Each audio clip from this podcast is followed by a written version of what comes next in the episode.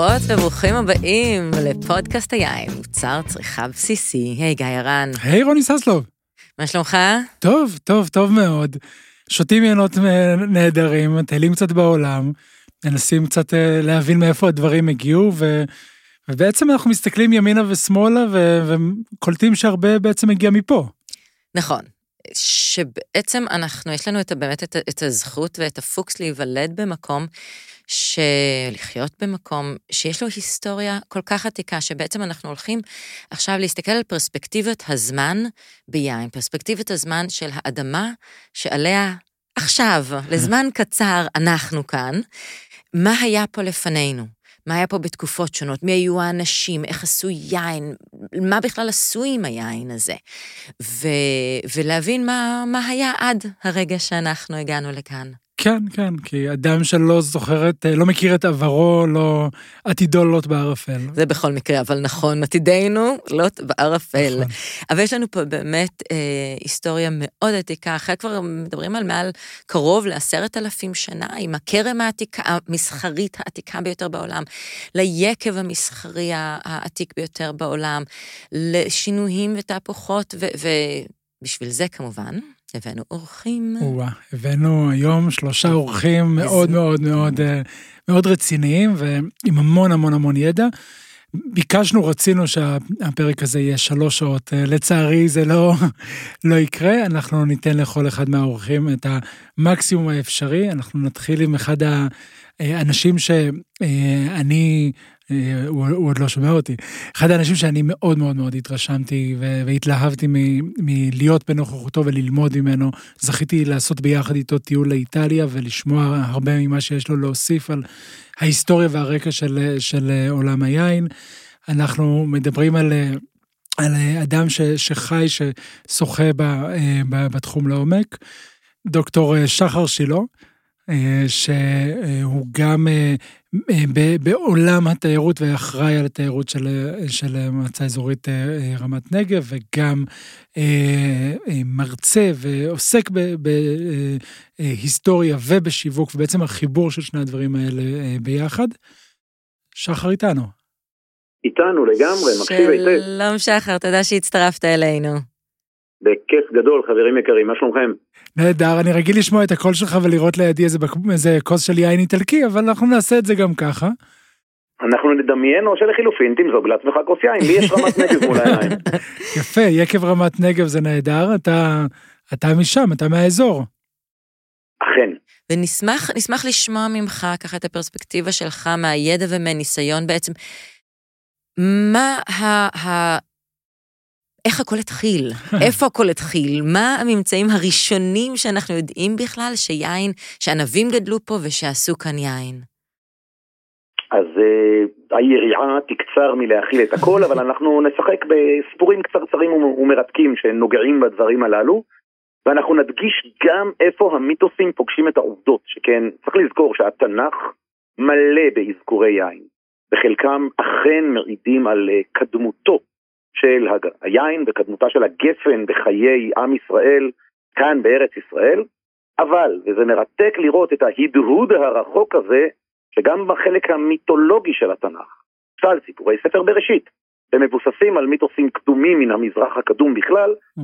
יש אה, הדהודים לביות הקדום ביותר של הגפן ולמקומות שממנו היא מגיעה. אז אני רק מזכיר נשכחות למאזינים שלנו שוודאי מבינים ביין, אוהבים את עולם ההיסטוריה של היין, על פי הממצאים הארכיאולוגיים הקדומים ביותר בעולם, הגפן בויתה כפי הנראה אי שם לחופי הים השחור, לפני הרבה מאוד זמן, הממצאים הקדומים ביותר מעידים על כשבעת אלפים שנה של היכרות של זרעי ענבים בתוך מושבות האדם.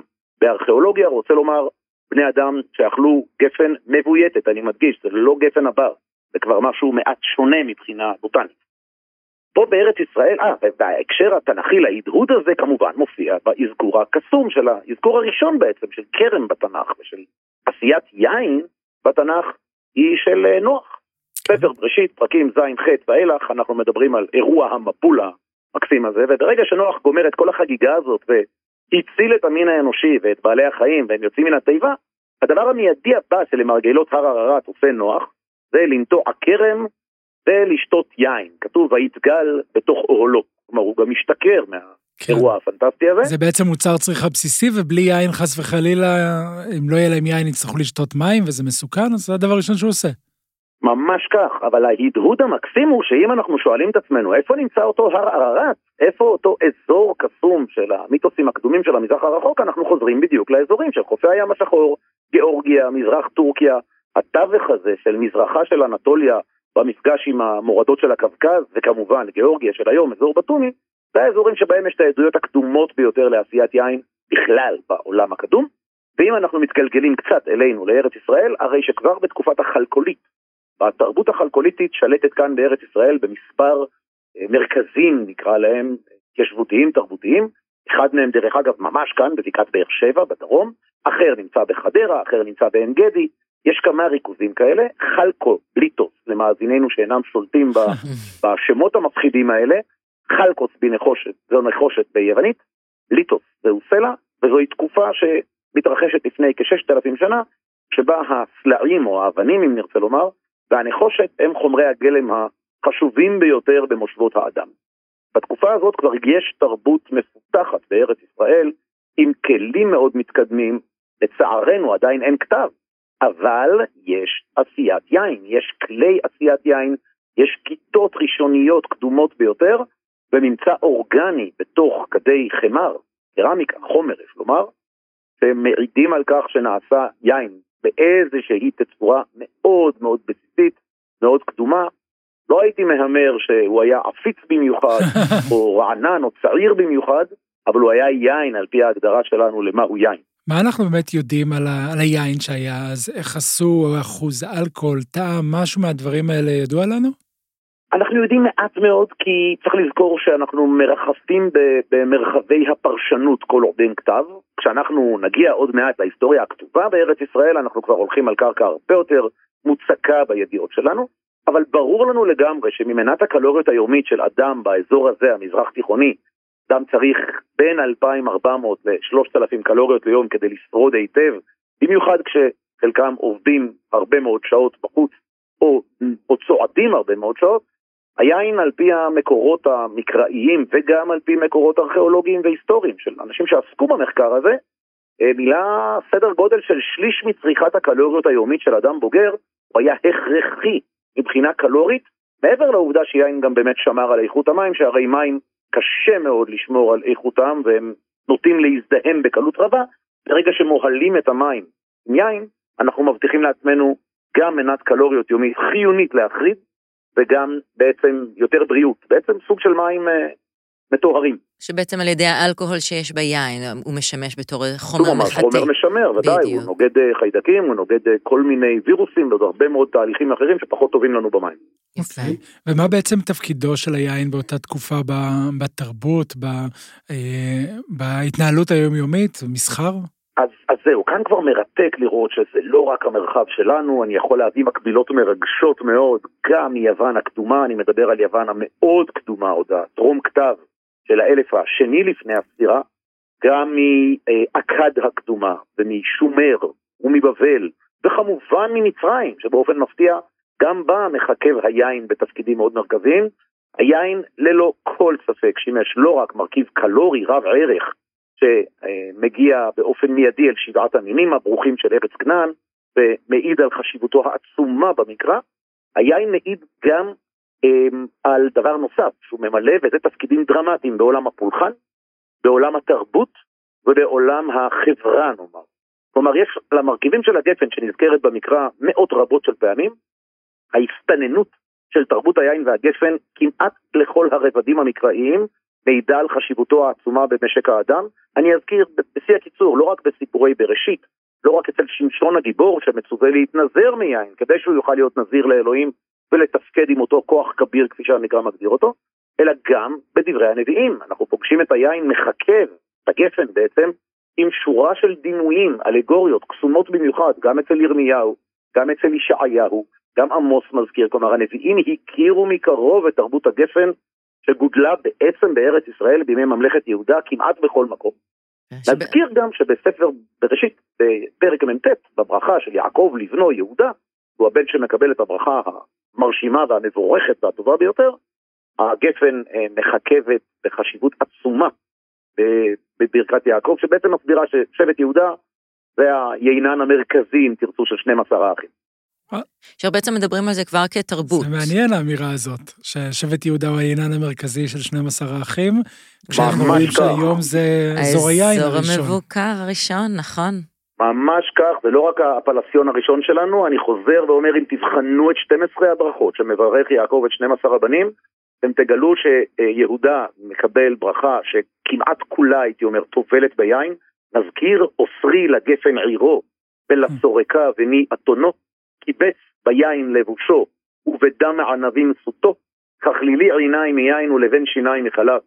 זו ברכה שמי שקורא את העברית המליצית והיפה שלה, כל כולה עוסקת בתפקידה של הגפן בממלכה של יהודה, בעצם זה בורח אם תרצו בשטחים החשובים ביותר, והסורקה, סורק שזה החלק המשובח של הגפן, שמופיע גם אצל ישעיהו וגם אצל ירמיהו וגם בסיפור הנפלא של כרם נבות אם אתם זוכרים, אחאב ואיזבל בישראל בימי אה, המלך אחאב ואליהו הנביא. בקיצור, הסורקה והגפן חשובות באופן בלתי רגיל, הן מחכבות גם בפולחן הדתי.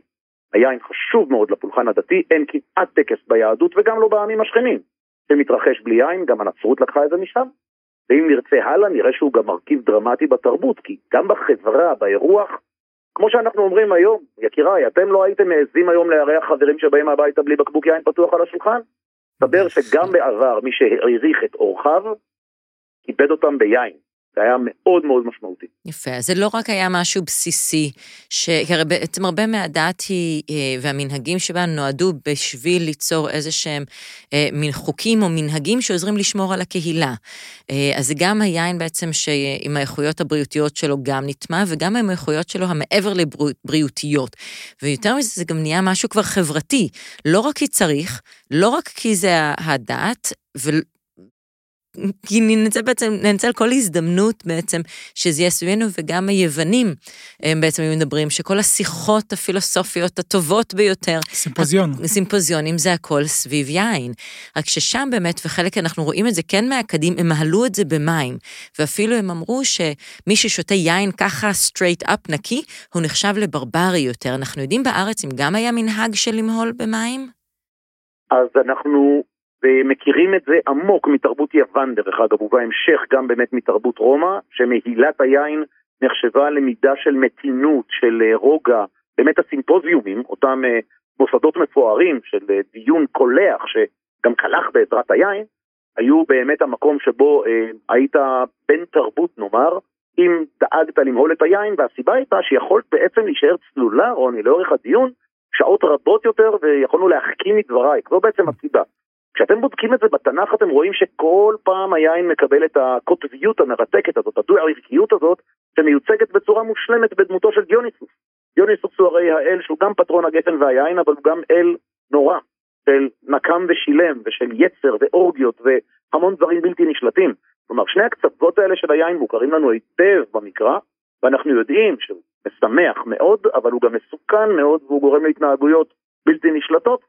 אנחנו לא פוגשים את האמירות הברורות הללו שמופיעות בכתובים היווניים הקדומים לגבי מהילה, אנחנו כן יודעים לומר שעל פי הכמויות שהייצור אפשר אל מול, ה, אה, נקרא לזה, כמות הרווחת של יין בציבור הישראלי, והקדום פה בממלכת יהודה, בממלכת ארץ ישראל בכלל, ללא ספק היו צריכים למהול אותו. אני מבקש להזכיר שהמחקר מסתכל על רבדים שונים של, אה, של הצלבת עובדות נקרא לזה כך.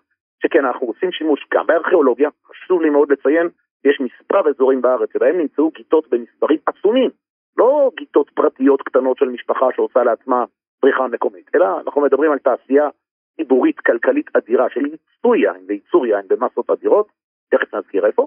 אל מול זה אנחנו בוחנים את העדויות הכתובות, ההיסטוריות, מי כותב לנו על ייצור יין, כמו למשל הרודוטו, ליניוס הזקן, או קטיוס דיו, ההיסטוריון הרומי שמזכיר את מנת היין היומית המדויקת שהיה שותה כל חייל בכל דרגה בצבא הרומי עד כדי כך. ואנחנו פוגשים גם היסטוריונים קדומים יותר, או אם תרצו אזכורים בפפירוסים מצריים, למשל מן המאה ה-16 לפני הספירה, שכבר עוסקים בנושא של גפן ויין. אני רוצה להזכיר עוד רובד אחד שהוא גם קריטי למחקר, וזה הרובד המיתולוגי של התנ"ך. כלומר, גם כשהתנ"ך מספר לנו סיפורים מרתקים שהם לאו דווקא מציאותיים עובדתיים, הוא עדיין מציג אה, קצת עולם שהייתה נהוגה בידי המחבר בתקופה שבה חוברו הטקסטים האלה. בדיוק, זה בעל ערך. היסטורי, שתרבותי, גם אם זה לחלוטין. כמעט לא משנה אם הסיפור אמיתי או לא אמיתי, זה חלק ממש מהאווירה של אותה התקופה. שאני כהיסטוריון בוחן את אמיתותו ואמינותו של הטקסט, אני צריך לזכור מעמד לנגד עיניו של המחבר, ולחפש אה, כמו בלש טוב את העדויות לרובד הספרותי, לרובד הלשוני, לשפה וכן הלאה. אני אזכיר למשל דוגמה נהדרת שאנחנו פוגשים לא פחות מ-11 פעמים את הביטוי אה, מדן ועד באר שבע, מדן ועד באר שבע, גבולות הארץ הנושבת.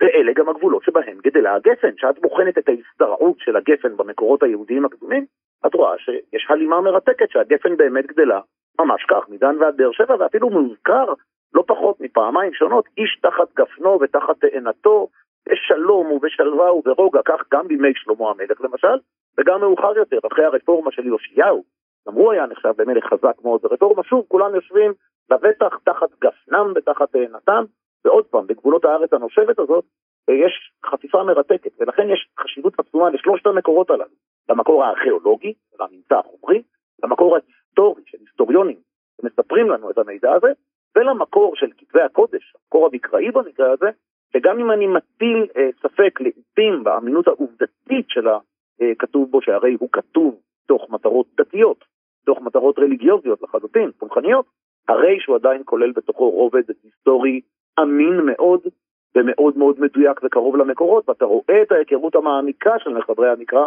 עם תרבות הגפן ותרבות היין כמעט בכל רובד וכמעט בכל מקום. יפה. מה, מה אנחנו אומרים בשלב זה על המושג בעצם טרואר, שיש הטוענים שהמושג הטרואר בעצם הקדום ביותר בעצם פותח על ידי הכנענים, ככה במאה החמישית לפני הספירה.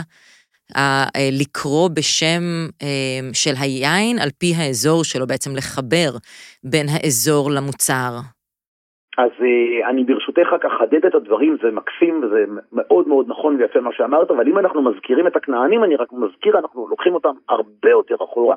במאה החמישית לפני הספירה ארץ ישראל כבר נמצאת תחת שלטון פרסי, כך שהתקופה הכנענית כבר תמה, אנחנו כבר בתקופה mm. פרסית למעשה, אוטוטו יחדרו לפה ההלניסטים בראשותו של אחד ושמו אלכסנדר מוקדון, והם באמת יפגשו יין שממותג לימים בשם יין עזה.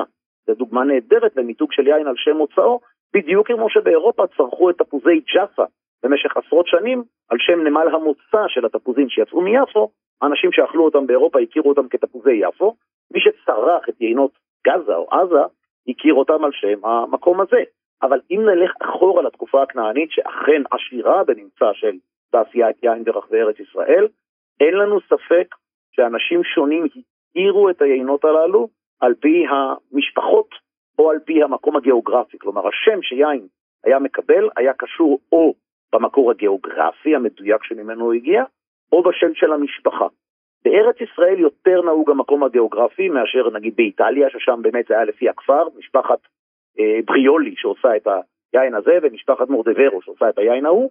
בארץ ישראל השמות הם יותר בדרך כלל גיאוגרפיים, ולכן השמות שמחכבים בתקופות המקראיות, אני רוצה להזכיר, עמק יזרעאל למשל, או הגלבוע, או הנגב, או יהודה, אלה השמות הרלוונטיים שבהם נוכל לחפש את היינות, ואין לי ספק ואם אה, אירופאים ירצו להעמיק את אה, ידיעותיהם בתרבות תולדות היין, זה הסיפור המרתק פה, הם ימצאו בארץ ישראל אה, אחד מהמקומות שיכולים בהחלט להתקרא ארץ תעשיית היין העולמית, מה גם שאצלנו יש לכך המשכיות, כלומר זה לא סיפור שהיה ונגמר, אלא זה סיפור שהיה וחוזר בגדול אל שורשים עמוקים מאוד מאוד מאוד של אלפי שנות עשיית יין, לא פחות מזה, כמעט ששת אלפים שנה, בארץ הזאת, בעצם אם תרצו כנען הקדומה, או ממלכת יהודה הקדומה לימים, שים יין. שבעצם בעולם נוהגים לחלק את אה, מדינות, המדינות שמייצרים בהם יין לעולם חדש, עולם ישן, וישראל זה בעצם עולם עתיק, עולם שבו... כן, בדיוק, רציתי להגיד, אנחנו לא ישן, אנחנו עתיק, ואם תרצה להקצין עוד, אפילו קדום. כלומר, עוד יותר עתיק מעתיק. כלומר, אנחנו באמת שייכים למקומות הקדומים ביותר על פני כדור הארץ, בהם לקחו את העינב הזה ופירקו את הסוכר שלו לאלכוהול ולטעם של אה, סוכר ביחד ויצרו את המשקה הקסום הזה שיש לו חיי מדף יחסית כל כך ארוכים ביחס ל... צריך לזכור, עולם המזון הקדום, חברים, אין לו כמעט יכולות שימור. כמעט אין יכולות שימור. המלח אפשר לשמר דגים ובשר. אה, במקרים קיצוניים מאוד היו תרבויות שלמדו לשמר חלב באמצעות גיבונו והמלכתו, אבל, ופירות מיובשים. זה בעצם תעשיית השימורים של העולם העתיק. ויין. כשאתם לוקחים שיירות, אתם לוקחים סוחרים שצריכים אנרגיה זמינה לאורך חודשים של הליכה קשה, אתם חייבים להכניס את היין כמרכיב לסיפור הזה, וכן, מדובר פה במוצר עם חיי מדף ארוכים מאוד יחסית לעולם הזה. מרתק. טוב, תשמע, יש לנו עוד המון המון מה לשאול ולהגיד ולדבר, אה, ויש לי הרגשה שנשמח עוד, אה, יותר מהרגשה, ידיעה שנשמח שתבוא להתארח אצלנו בהמשך בפרקים נוספים. בהחלט. ומקווה שגם אה, ברמה האישית יצא לנו לשתות יין ביחד בקרוב. הרבה הרבה תודה. תודה רבה. אני חייב לומר לכם אישית שההמלצות שלכם, אני מקפיד לקרוא את ההמלצות שלכם במסגרות הנכונות, עוזרות לי לבחור יינות חדשים טובים וללמוד עוד הרבה, אז שאני אזכה ללמוד מכם עוד הרבה. תודה רבה, בשמחה. תודה. וואי, תשמע, היה פה מלא אקשן, תמיד, תמיד, תמיד. זה, זה כל כך יפה לראות איך שיין באמת תמיד היה כאן, ואיך uh, בתקופות שונות היה לו, גם הייצור שלו היה בכמות גדולה יותר, קטנה יותר, uh, השימוש שלו, המהות שלו, אבל הוא תמיד היה, והוא תמיד היה מוערך. הוא תמיד היה חלק מהתרבות, חלק מהדת, חלק מהחקלאות, חלק מהכלכלה. מה שמדהים לראות שזה עדיין היום, כמו שהיה בעבר, מצד אחד מוצר צריכה בסיסי, ש... שהיו שותים כל יום, שהיו צורכים כל הזמן, ומצד שני יש לו תמיד איזשהו מקום... אה, אה, ש, שמתקשר לנשגב, אה, לפילוסופיה, לטקסים דתיים, למקום שהוא מאוד מאוד מוערך, והוא תמיד נמצא בשני המקומות האלה במקביל. בין האדמה לרוח לדעת. כן, כן, כן. והוא באמת מכל המקומות, והוא טוב, אה, בואי, בואי נפליג קצת קדימה, ואם היינו אה, אה, אלפי שנים אחורה, ננסה להגיע לטווח קצת קרוב יותר, שבו כבר יש לנו היסטוריה כתובה מסודרת יותר, עם ממצאים קצת יותר ברורים וחד משמעיים. ונספר, נשמע בעצם על אה, אחד מהממצאים המרתקים ביותר שהתגלו אה, בשנים האחרונות פה באזור. והמרגשים רצו לבנות אה, עוד איזה שכונה, ומתחת מצאו את היקב העתיקה ביותר בעולם, המסחרית העתיקה ביותר בעולם. ובשביל זה יש לנו את הכבוד להזמין את ליאת נדב זיו, שהיא ארכיאולוגית חוקרת ברשות העתיקות, וגם מנהלת החפירה ביבנה. ביבנה נמצא היקב המסחרי הגדול ביותר. מדברים על בין 2 מיליון ל-2.7 מיליון ליטר. וואו. בשנה, משוגע. בערך בלפני 1,500 שנה. זה, אם אנחנו מקבילים את זה להיום, הוא היה בחמישייה הפותחת של היקבים, השביעייה הפותחת של היקבים אה, בארץ, לא רחוק נגיד ממה שעושים מקווה רמת הגולן. וליאת, תודה שהצטרפת אלינו. שלום, שלום. שלום, שלום. ואנחנו נשמח מאוד לשמוע ככה את ה, את ה... איך זה מרגיש לגלות, לחקור ורק לבדוק שאפשר לבנות שכונה ולגלות שיש יקב ענק מתחת. אה, וואו, איך זה מרגיש? זה מטורף. זה, זה בהחלט אה, מרגש, זה ממצא מדהים, וכל הסיפור שמאחוריו הוא, הוא מדהים, וכל החפירה הזאת היא בכלל, היא חפירה מאוד, מאוד גדולה של רשות העתיקות.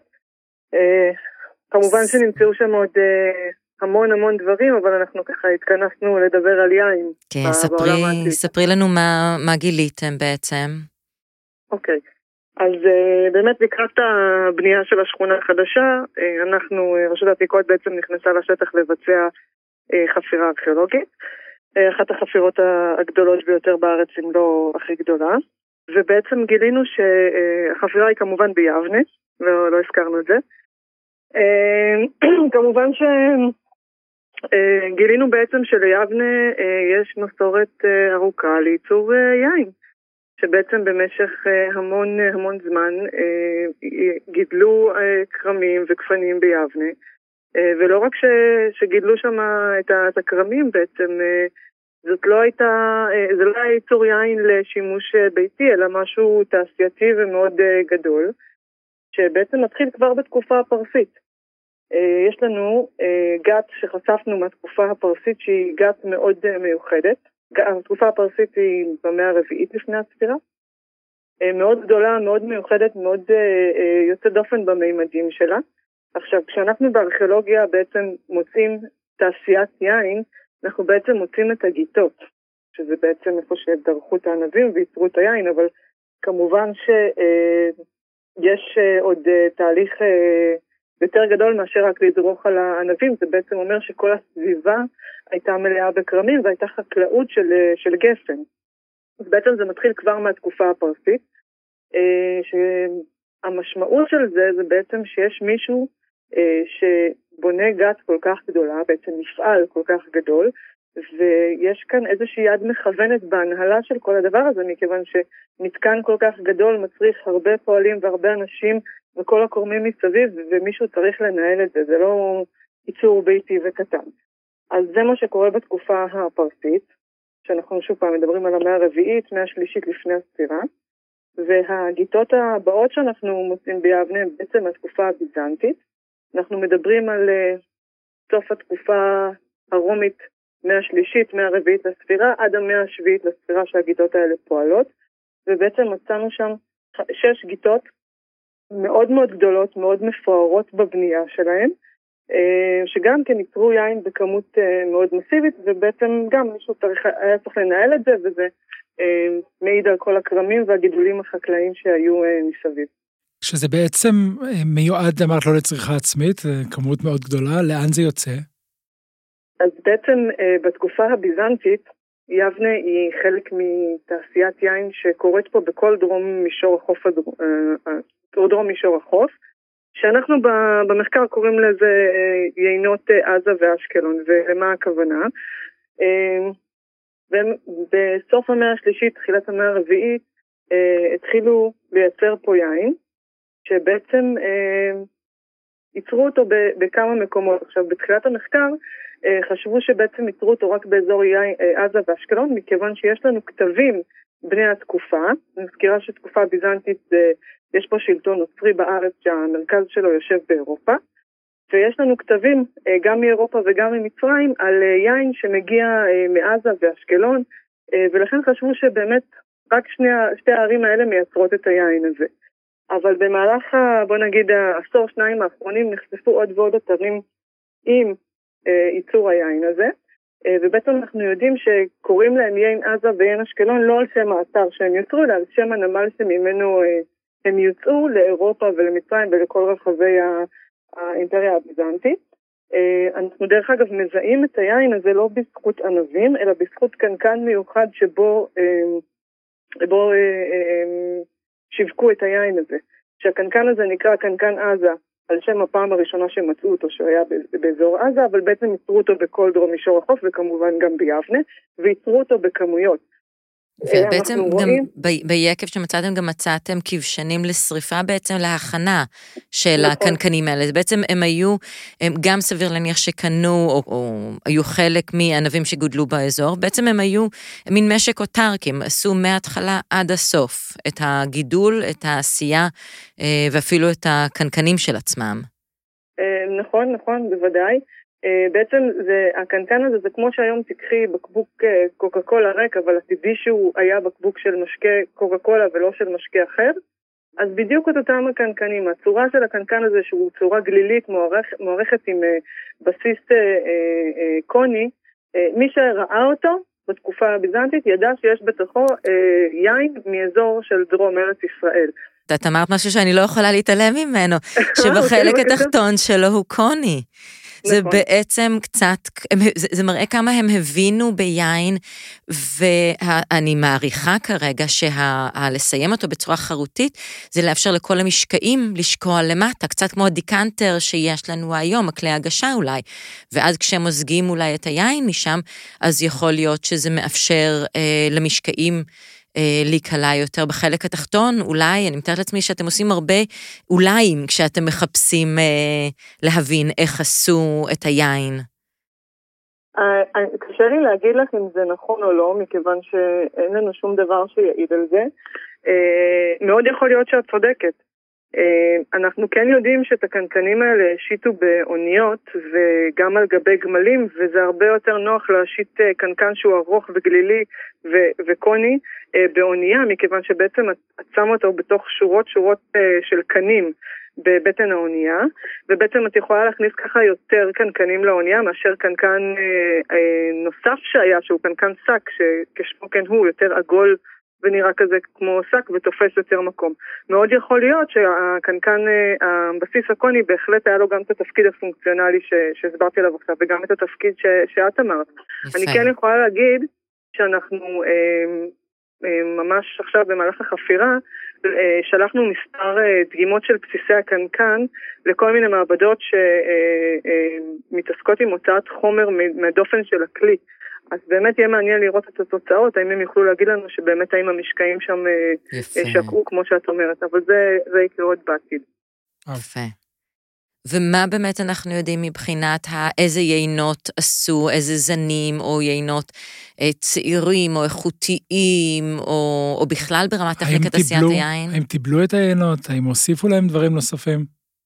אז אנחנו יודעים ממקורות היסטוריים שבהחלט אה, הוסיפו אה, אה, גם, גם אה, טיבול ליין וגם אה, שרף וגם אה, אה, כל מיני חומרים שיצלילו את היין, אבל אני לא יודעת להגיד... אה, איזה אה, זן של, אה, של אה, ענבים השתמשו בו, וזה אחד המחקרים שאנחנו מנסים גם לראות ביבנה, זה לראות האם אנחנו יכולים להוציא דגימות DNA גם מהקנקנים וגם מהכיתות עצמם, אם השתמר שם איזה משהו שיוכל להגיד לנו משהו על הזן שבו השתמשו. אבל אני כן יכולה להגיד לכם שהיינות אה, עזה ואשקלון, הם הגיעו עד לשולחנו של הקיסר של אה, אותם, אה, של המאה, במאה השביעית לספירה, שיושב בעצם בקונסטנטינופול שבטורקיה, ובמשתה של ההכתרה שלו יש פירוט של האוכל והמזון והשתייה שהייתה שם, ומוזכרים שם יינות עזה ואשקלון כיינות לבנים וצחים כשלג שהטעם שלהם נעים. וואו, לבן, מעניין.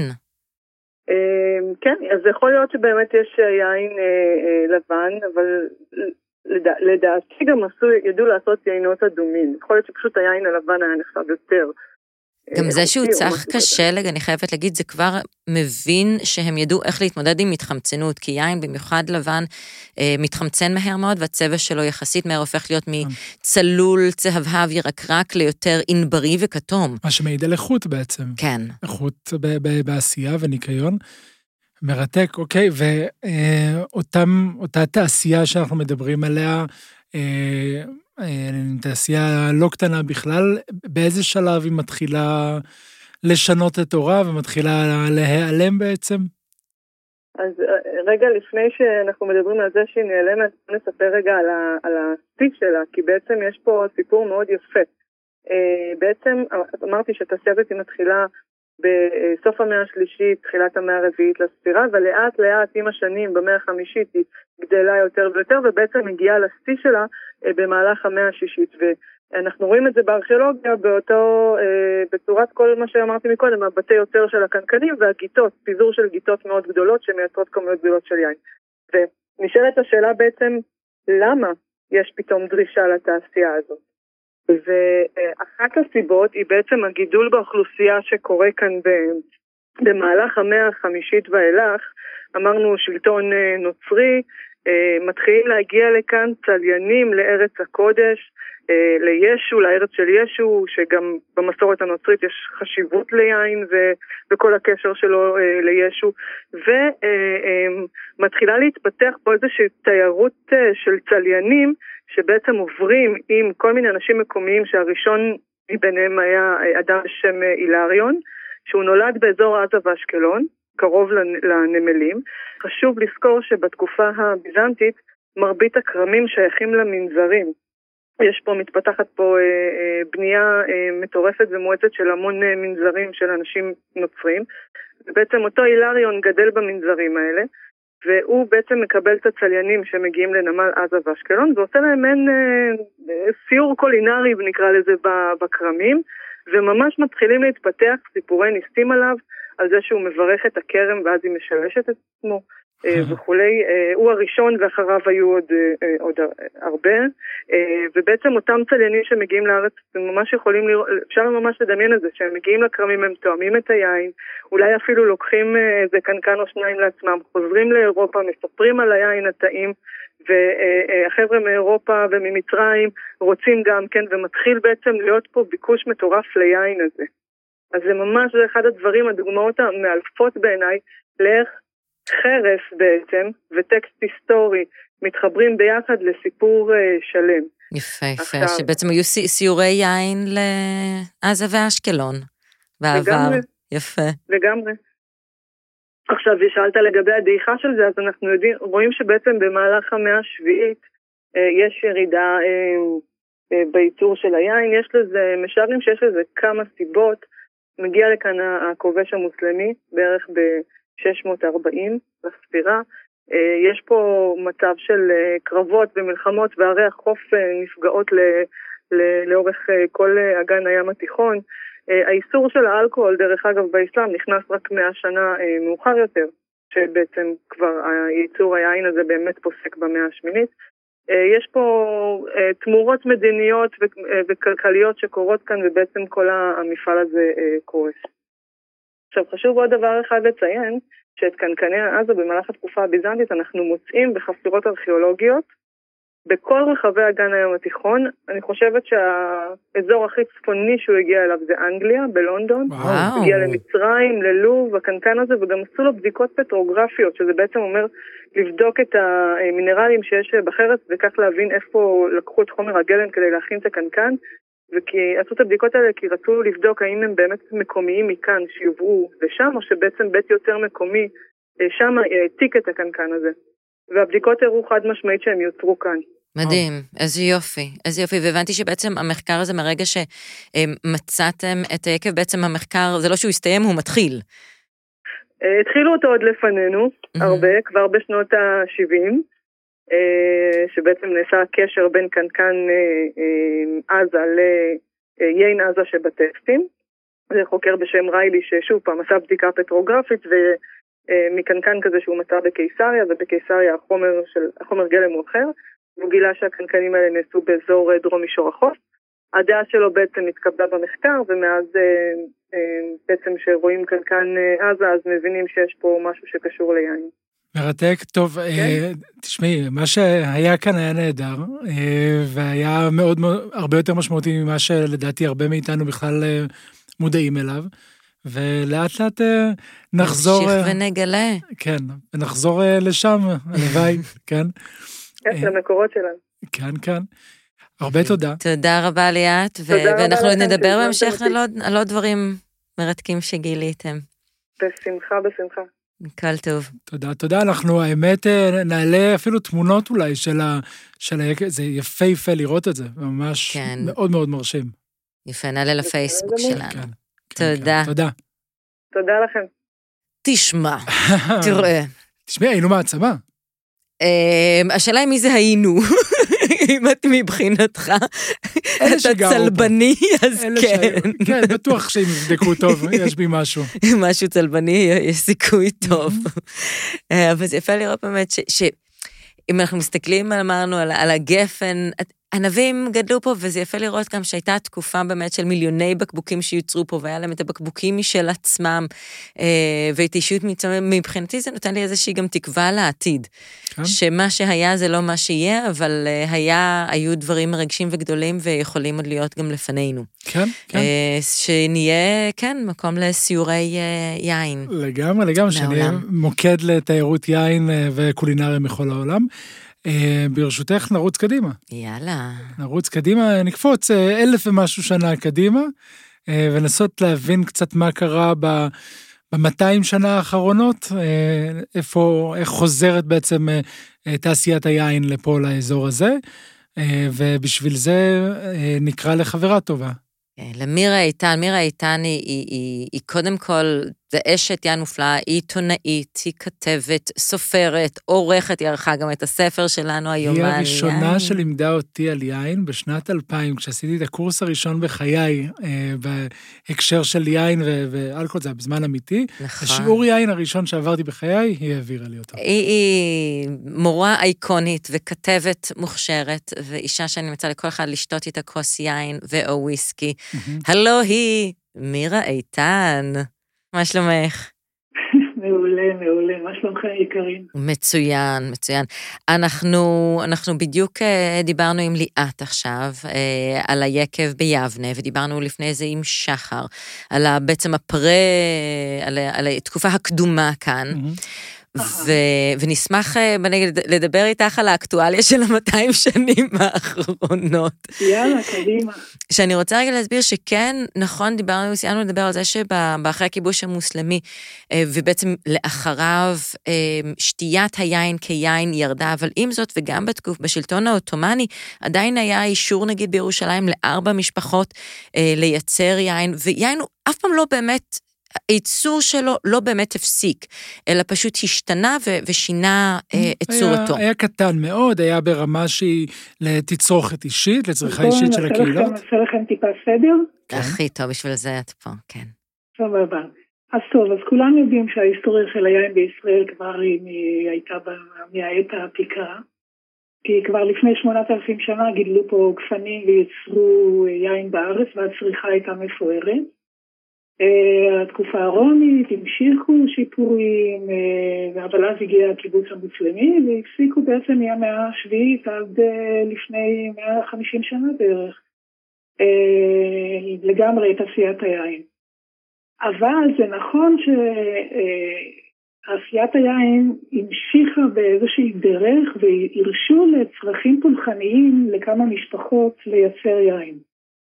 אפשר להגיד שהתפתחות היין בישראל בעידן המודרני, אבל החלה באמצע המאה ה-19 עם, עם הקמתו של יקב של משפחת שור בירושלים, בשנת 1848. באותו זמן אה, גם משפחת טטרברג פתחה אה, בית מסחר ליין, והיה עידוד לייצור יין, לגידול אה, גפנים מצד אנשים כמו משה מנטיפיורי, אה, תנועת ההשכלה באירופה שהחלה עם זרמים אינטלקטואליים שקידמו את ההתחדשות של העם היהודי ואז כאילו יצרו איזה בית לאומי בישראל. זה מאוד מאוד השפיע והתחילו להגיע לפה כל מיני אה, אנשים אה, ציוניים ואחרים שחיפשו בעצם מה לעשות. אז נכון שבתחילת שנות החמישים היו כבר כמה יקבים בירושלים וגם מצאו כרמים באזור צפת. אה, וב-1870 אה, משפחת פטרברג הקימה את אה, יקב אפרת, להיום פטרברג, והיה גם יקב נוסף שהוקם על ידי קרל נטר בבית הספר מקווה ישראל. שבעצם במקווה ישראל הייתה איזשהו, ב-1870, היה איזושהי נקודת תפנית, גם מבחינת הנטיעות וגם מבחינת בעצם ההשכלה.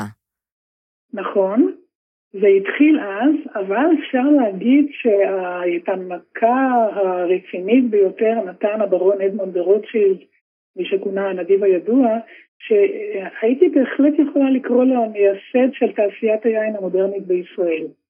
כי כשהגיעה העלייה הראשונה לארץ ב-1882 והגיעו אנשים אה, שרצו לעסוק בחקלאות, הם לא הבינו הרבה בחקלאות, זה היה אנשים אה, בעלי מקצועות חופשיים, רופאים, סוחרים אה, אה, ואחרים, גם סופרים, זאת אומרת מקצועות שהרוח וגם כסף היו יותר בראש מעייניהם, אבל הם החליטו לבוא לפה ולעשות חקלאות בארץ בלי לדעת לעשות כלום.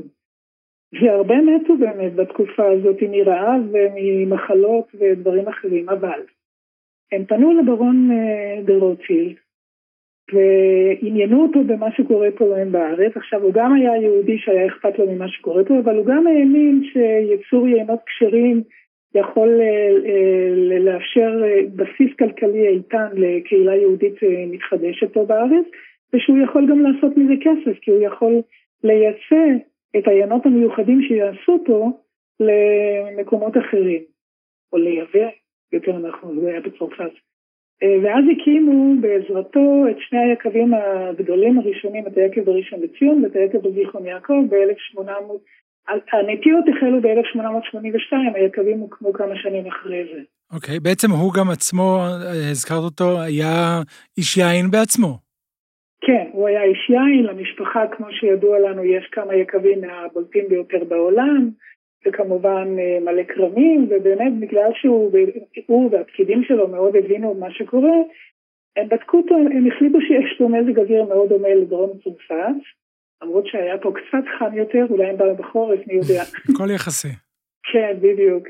והביאו לפה כל מיני זנים המוכרים לנו קברנט סוביניון, פטי ורדו, מלבק מבורדו וקריניאן מורבר סניון ואליקן קרנז' יותר ממקרון.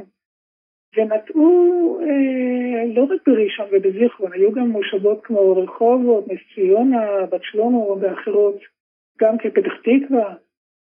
אה, נטעו פה באמת הרבה מאוד אה, ענבים והחלו בעשיית יין. בשנת 1906 אגב הוקם קואופרטיב שניהל את היקבים והכרמים, שעקבי כרמל, או אז קראו להם כרמל מזרחי, אה, הפכו אז באמת להיות הגורם הדומיננטי ביותר בעולם היין הישראלי עד לשנות ה-80, שנים רבות. כן, כן. בעצם אפילו למיטב ידיעתי, אפילו בתחילת שנות ה-90 בישראל, אה, למעלה מ-50% מהיין אה, שיוצר בארץ היה על ידי עקבי קרול מזרחי, כמו שקראו להם אז. האמת שהיקב בזיכרון יעקב, אני לא יודעת אם אתם יודעים, אבל הוא היה מאוד מפואר במונחי התקופה, והוא היה השני בגודלו בעולם. וואו. זה לא יאומן. אבל זה הכל הברון רוטשילד, כן. הוא הביא לכם ציוד שעמד בחזית הטכנולוגית okay. אוקיי. ממש של, של אותם, בחזית הטכנולוגיה של אותם הימים. אנחנו מדברים על היקב בראשון. בזיכרון יעקב. בזיכרון, אוקיי. כן. זה היה המפעל הראשון בארץ שעשה שימוש בגנרטור, הטלפון הראשון היה שם, מנורות לוק. נכון, מה הטלפון הראשון היה משהו בין, בין חדר החביות לבקבוק כן, או משהו, כן, נכון? כן, בתוך, בתוך היקב עצמו. אבל זו פעם ראשונה שהשתמשו פה בטלפון.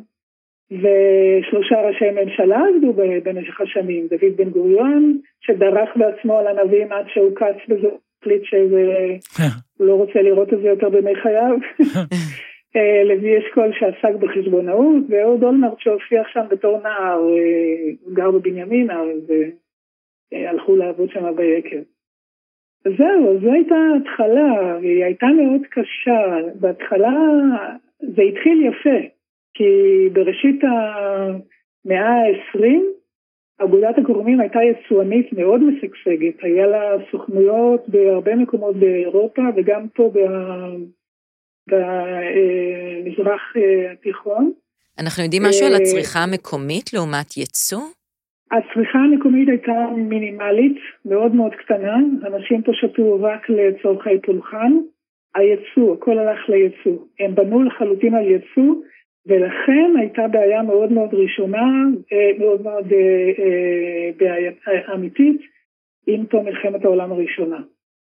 מלחמות העולם הפסיקו לחלוטין את כל הסיפור הזה. אה, ברוסיה למשל, שהייתה אה, קניינית רצינית של היין, מפה הפכה להיות קומוניסטית, בארצות הברית חוק היובש, אירופה עברה משבר כלכלי רציני ומשבר פוליטי רציני. התעשייה הייתה ממש טרגית. כן.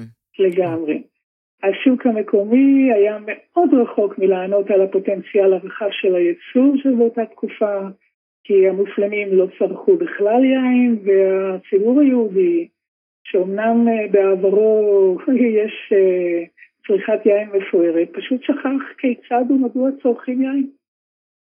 לדאבוננו. גם זה נשמע שזה היה באמת בעיקר לפולחן, ובאותה תקופה בארץ דברים שנחשבים לנהנתנות.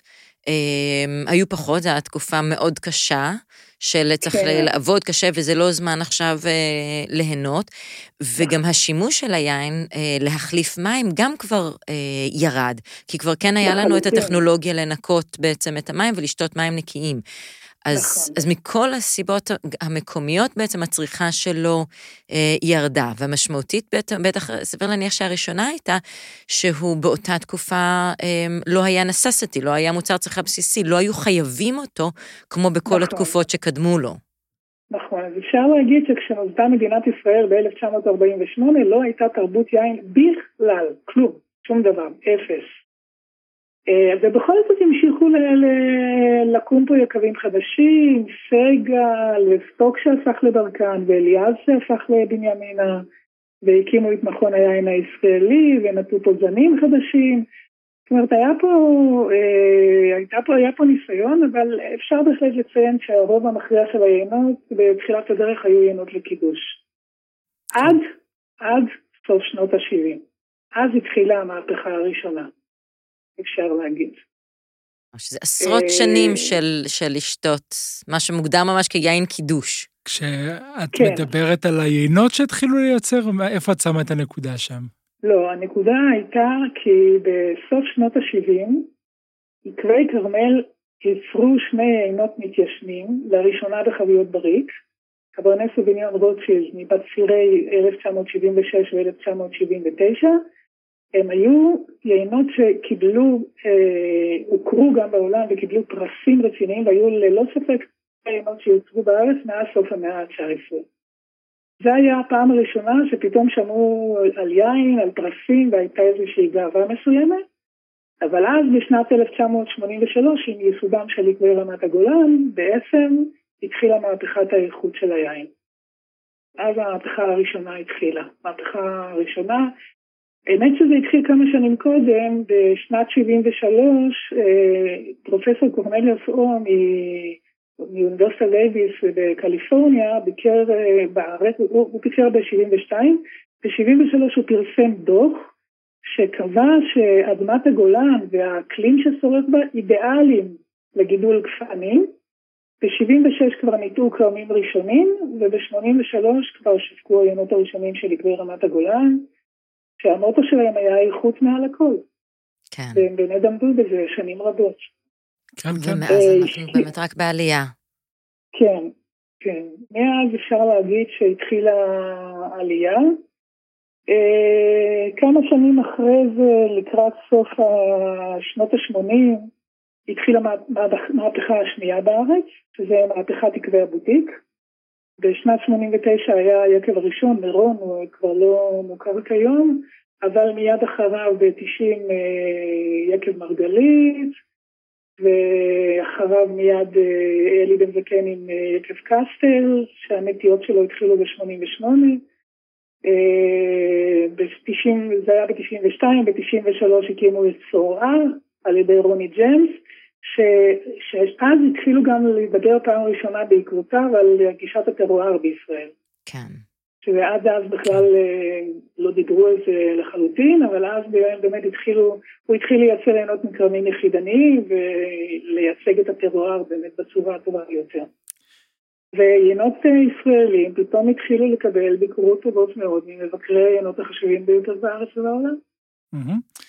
זהו, כן. ו- ועכשיו קדימה, אנחנו uh, נמצאים אולי במהפכה נוספת של uh, זהות של יין אנחנו, ישראלי. נכון, נכון. אז uh, בוא נאמר ככה, גם בתקופה הזאת שדיברנו עליה, וגם עשר שנים אחרי זה, ענף היין עדיין דשדש. ולמרות שבישראל יש היום מעל 300 יקבים, עדיין ראינו די דשדוש בענף היין. אבל פתאום, בעשור האחרון, יש אה, שינוי רציני מאוד, מהפכת תרבות, שאני הייתי קוראת לה, או מהפכת זהות. אה, דור של עניינים חדשים, צעירים, אה, החל מה, בוא נאמר, מהמאה ה-21 אפשר להגיד. שמבין בעצם לסלול, עוד... התחילו לסלול דרך חדשה לחלוטין, ועניינים צעירים, מלומדים, סקרנים, הסתובבו בעולם, גילו אותו, התחילו לחפש זנים חדשים. שמתאימים לארץ ים תיכונית, כי הזנים שהיו פה לא התאימו לארץ כל כך, בחלקם. כן. לא בכל מקום בארץ לפחות. כן, כן. וזה כן. יפה כל, ה, כן. כל ה, לאורך כל הנקודות זמן האלה, שבעבר בעצם כל מה שהיה זה ענבים אה, מקומיים, הזנים שגדלו פה, עבדו קודם כל בהתחלה עם מה שיש. אה, ואם היו תקופות שהיינות מפה יוצאו לכל העולם, ויקב אחד ש, שדיברנו עם ליאת מיבנה, שייצר מיליוני בקבוקים. נכון. ו, והיום בעצם... וגם טוענים ששתו אז 250 ליטר לנפש בשנה, אפשר לקלוט את זה? בוא נאמר, היום אפשר להגיד שבאמת סוף כל סוף, אחרי הרבה שנות גלות, יש תרבות יין בארץ, שותים מעריכים. שבערך שישה ליטר לנפש בשנה בארץ כולה, כשבוא נאמר בגוש דן אה, יותר, בהחלט יותר, אם תלכו בגוש דן ותסתכלו בפחי הזבל תמצאו הרבה מאוד בקבוקי יין היום, אבל uh, עדיין uh, צריכה לא רצינית במיוחד, אבל, אבל הצריכה היא שונה. הצריכה השתנתה וזה התחלה של תרבות. נכון. יש היום uh, uh, באמת uh, שינויים uh, מאוד מרנינים. קודם כל שותים הרבה יותר רעיונות לבנים ויותר רוזה, שזה הרבה יותר מתאים לארץ חמה. והיקבים מדווחים על חוסר בעיינות כאלה, ככל שכמה שהם מייצרים זה נגמר צ'יק צ'אק. מעדיפים היום פחות את העיינות האדומים הכבדים, הריבתיים, הבשלים, מחפשים עיינות קלים יותר, מינרלים, קומציים, נגישים. עיינות שלא יאפילו על הארוחות, שלא יעשו תחושת כובד, בעצם אה, העברנו, בעצם העברנו את, ה, את היין ממקום של אה, סמל סטטוס או צורך אה, דתי מסורתי כזה או אחר למשהו שהוא חלק מהתרבות היומיומית שלנו ואנחנו שותים כי טעים לנו, שזה סיבה נהדרת לשתות. תודה רבה מירלה. תודה רבה. תודה רבה, ושרק נעלה. אמן, אמן, וכך יהיה. אה, אמן ותעבוד קשה, ותעבדי קשה, כי זה כבר קורה. אבל זה יפה לראות איך לאורך כל ההיסטוריה בעצם, אנחנו כל פעם רואים את העלייה וירידה של, אה, של פריחה ודעיכה, כמו עונות השנה, כמו השמש והירח, זריחה ושקיעה, אלו הם חיינו. ואנחנו מחזירים מטרה ליושנה. וחוזרים לתרבות של יין, והלוואי שאנחנו נמצאים רק בתחילתה של העלייה הזו, של החזרה הזו לתרבות הזו. של החקירה הזאת, באמת, של להבין מה מתאים ואיך מתאים, וכל הזמן להמשיך לחקור ולהיות סקרנים ולנסות, וסקרניות. בהחלט, בהחלט. טוב, בהזדמנות הזו אנחנו מזמינים אתכם שוב אה, לפורום אה, היין שלנו, פורום אה, הפייסבוק שלנו, מוצר צריכה בסיסי. אה, לספר לנו על אה, איך אתם רואים את השינוי שלכם בצריכת היין, כמה אתם רואים שאתם אה, שותים יותר או פחות ואיפה היין נכנס ליומיום שלכם. ואנחנו מאחלים למוצר צריכה הבסיסי לעצמנו עונה מוצלחת ופורחת עם הרבה הרבה תכנים, יכולים לספר לכם שיש למה לצפות ולמה לחכות, יש לנו לא מעט הפתעות שהכנו עבורכם. הולך להיות מעניין. הולכת להיות שנה נהדרת. תודה רוני ססלוב. תודה גיא ערן, ותודה לכולכן וכולכם. לחיים. חיים טובים.